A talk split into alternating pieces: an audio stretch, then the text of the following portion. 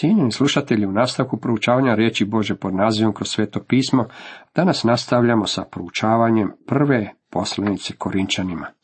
Osvrćemo se na sedmo poglavlje. Tema glasi brak. Ovo se poglavlje bavi temom braka, pa ćemo se mi baviti temom seksa. Mislim da ćemo se tom temom baviti na dostojanstveniji način nego što je to uobičajeno danas, jer ćemo u našem proučavanju slijediti apostola Pavla.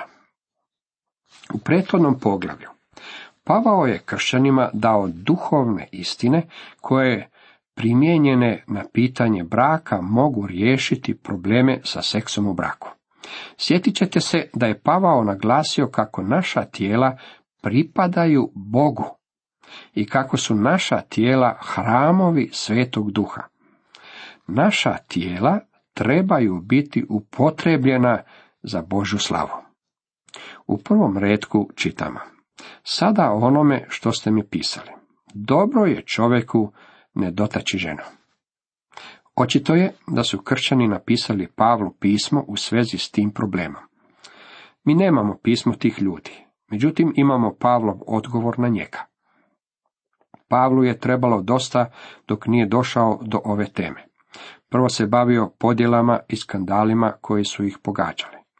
Međutim, nije ni malo okljevao baviti se temom braka, pa i o tome piše hrabro i vrlo iskreno. Prije nego što krenemo u proučavanje samog teksta, htio bih se pozabaviti sa dvije uvodne teme.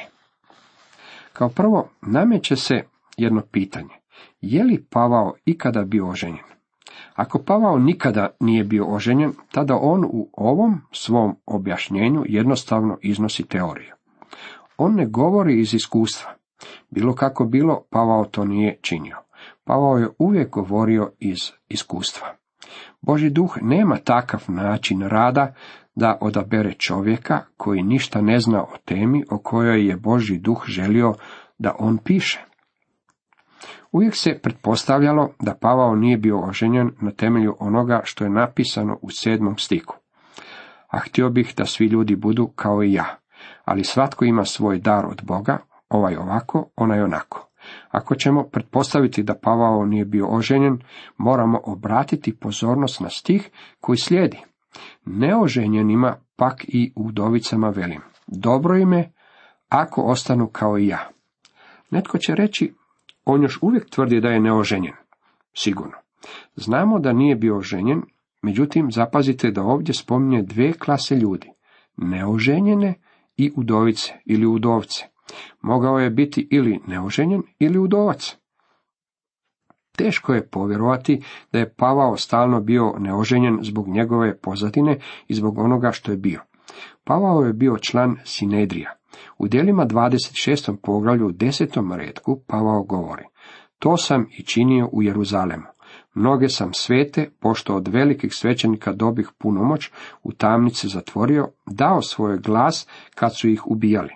Kako je mogao dati svoj glas protiv njih? Bilo je to njegovim glasanjem u Sinedriju, što znači da je bio i član tog Sinedrija. S obzirom da je Pavao bio član Sinedrija, znamo da je bio oženjen, jer je to bio jedan od uvjeta za članstvo. U ono vrijeme se inzistiralo da se mladići žene. Mišna je rekao da se to mora dogoditi u 18. godini. U Jebhamot u komentaru na knjigu Postanak 5.2 stoji pisano. Židov koji nema ženu nije čovjek. Neizbježan zaključak iz toga je da je Pavao nekoć bio oženjen čovjek. Bez sumnje je bio udovac koji se nikada nije ponovno ženio. U devetom poglavlju čitamo, zar nemamo prava ženu vjernicu voditi sa sobom kao i drugi apostoli i braća gospodnja i kefa? Mislim da je Pavao želio reći, mogao bi se ponovno oženiti kad bih to želio. Bilo bi mi dopušteno to učiniti. Međutim, ja to neću učiniti iz jednostavnog razloga što ne želim tražiti od žene da me prati unaokolo u službi u koju me je Bog postavio. Ja sam uvjerenja da je u prošlosti Pavao volio neku dobru ženu koja mu je uzvratila ljubav, jer jako blago govori o bračnom odnosu. U Efežanima 5.25 čitamo, muževi ljubite svoje žene kao što je Krist ljubio crkvu te sebe predao za nju. Htio bih vam prenijeti pitanje gospodina Farara koji je u svojoj knjizi Život i djelo apostola Pavla napisao. Drugo pitanje koje se nameće je sljedeće. Je li Savao bio oženjen? Je li imao podršku nekog srca tijekom žestokih borbi njegove mladosti? Usred žarkih borbi koje su bile rezultat nezadovoljavajućeg kreda, je li na uzburkanom moru njegovog života postojao jedan maleni otok na kojem je mogao pronaći utočište od svojih stalno nadolazećih misli. Malo znamo o njegovim privatnim odnosima, malo je Mario da nam prinese svoje privatne interese uporedo s velikim duhovnim istinama koje su okupirale njegovu dušu, ali čini se da na prethodno pitanje moramo odgovoriti potvrdno. Stav mnogih tumača Biblije je takav da je Pavao bio oženjen, međutim da je njegova žena umrla. Pavao je nigdje nije spomenuo, međutim vrlo je nježno govorio o bračnim odnosima, tako da ja osobno vjerujem da je bio oženjen. Druga stvar na uvodu nije pitanje, već tvrdnja. Moramo razumjeti kakav je bio Korint onog vremena. Ako to ne učinimo, zapadamo u klopku da kažemo da Pavao zapovjeda da ljudi ostanu neoženjeni umjesto suprotno. Moramo razumjeti kakvo je bilo stanje u Korintu, kako bismo znali o čemu Pavao govori. Zapazite ponovno što piše u prvim stihovima. Sada o onome što ste mi pisali. Dobro je čovjeku ne dotaći ženu. Ipak zbog bludnosti neka svaki ima svoju ženu i svaka neka ima svoga muža. Moramo razumjeti Korint. Bio sam tamo na ruševinama drevnog Korinta. Iznad tih ruševina izdiže se gora Akropola, koja se još naziva i Akrokorintus. Gradom je dominirao Akrokorintus, a na njegovom vrhu nalazio se Afroditin hram. To brdo i taj hram nadvili su se nad gradom poput tamnog oblaka. Danas se tamo nalaze ruševine križarske utvrde. Kad su križari došli za gradnju svoje utvrde, upotrebili su kamenje koje se nalazilo u ruševinama Afroditina hrama. Taj je hram bio poput svih neznabožačkih hramova. Ondje je seks bio religija. Tamo je živjelo tisuću takozvanih vestalskih djevica. U tom ste hramu mogli dobiti hranu, piće i seks. Te vestalske djevice nisu bile ništa drugo nego tisuću prostitutki. Seks se upražnjavao u ime religije. To je usput, moram napomenuti, bila i Platonova filozofija. Ljudi lako zaboravljaju nemoralnost te kulture. Neki mi čovjek jednom rekao, Sokrat je pisao uzvišenim jezikom. Da, ponekad je to činio. Također je govorio o prostitutkama kako se moraju ponašati.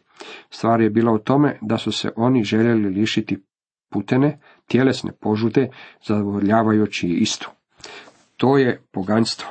Takve misli izražene su u dvije temeljne grčke filozofije. Stoicizam je rekao da se temeljne želje treba zanemarivati. Epikurejstvo je tvrdilo da ih treba zadovoljavati do kraja. Supruga je u rimskom svijetu bila dio imanja. Ona je bila poput radne životinje. Muškarac je općenito imao nekoliko žena. Jedna je upravljala kuhinjom, druga je upravljala ostatkom kuće. Treća se brinula oko djece. Seks je bio sekundarno pitanje jer je muškarac odlazio u hram gdje su živjele zgodne djevojke. Ondje su proslavili razdoblje plodnosti i vjerujte mi, dragi prijatelji, svojski su se trudili to proslaviti. Istu stvar možete još uvijek vidjeti među beduinima u Palestini. Oni imaju nekoliko žena i to je svojstveno za njih. Jedna se brine oko vaca, druga ide s muškarcem na njegovim putovanjima, treća ostaje na domicilnom području gdje imaju svoj šator i vjerojatno nekoliko vočki. Oni smatraju da trebaju imati barem tri žene. Pavao izdiže brak na najviše mjesto iz takve degradacije i poručuje Korinčanima da ne smiju živjeti na takav način. Svaki muškarac treba imati samo jednu ženu i svaka žena treba imati svog muža. Pavao je izdigao ženu iz ropstva u koje ju je svrstavao poganski svijet, rimsko carstvo i učinio je muževom družicom. Pavao ju je vratio na položaj koji joj s pravom pripada, kad je pisao Korinčanima. Pavao je bio Efezu, a on je se gotovo ista stvar dešavala u Dijaninom hramu. Efežanima je Pavao napisao u petom poglavlju da s petom redku čitamo. Muževi, ljubite svoje žene kao što je Krist ljubio crkvu te sebe predao za nju. Znam da će netko od vas reći da je Pavao također rekao ženama da budu poslušne svojim muževima. Volio bih znati gdje je to Pavao rekao. Pisao je žene, podložne budite svojim muževima kao gospodinu. Efežanima 5.22. Jeste li ikada u riječniku potražili riječ podložnost, kako biste vidjeli što ona znači? Podložiti se znači reagirati. Žene moraju reagirati na svoje muževe. Muškarac je napadač, ona inicira ljubavni napad, a žena je prijatelj. Ona mora odgovoriti na muža. Tu se ne radi samo o seksu, u to je bračni par uključen mentalno, duhovno, psihološki i tjelesno. Muž je agresor, žena je primatelj. Bog je muškarca i ženu stvorio na takav način na samom početku. Stvorio je ženu kao pomoćnicu, pomoćnika koji će odgovarati muškarcu. Ona je muškarčev drugi dio. Kad muž kaže volim te, ona odgovara volim te. Kad muškarac tvrdi da ima hladnu ženu, on u stvari svjedoči o tome kako on sam nije uspio u svojoj ulozi muža i kako njega treba kriviti za takvo stanje. Pavao izdiže ženu iz položaja roba na položaj muževog partnera. Poslušajte što je napisano u narednom stihu. Muž neka vrši dužnost prema ženi, a tako i žena prema mužu. Ona mora reagirati na njega, on joj mora reći da je voli. I četvrti redak dalje kaže, žena nije gospodar svoga tijela, nego muž, a tako ni muž nije gospodar svoga tijela, nego žena.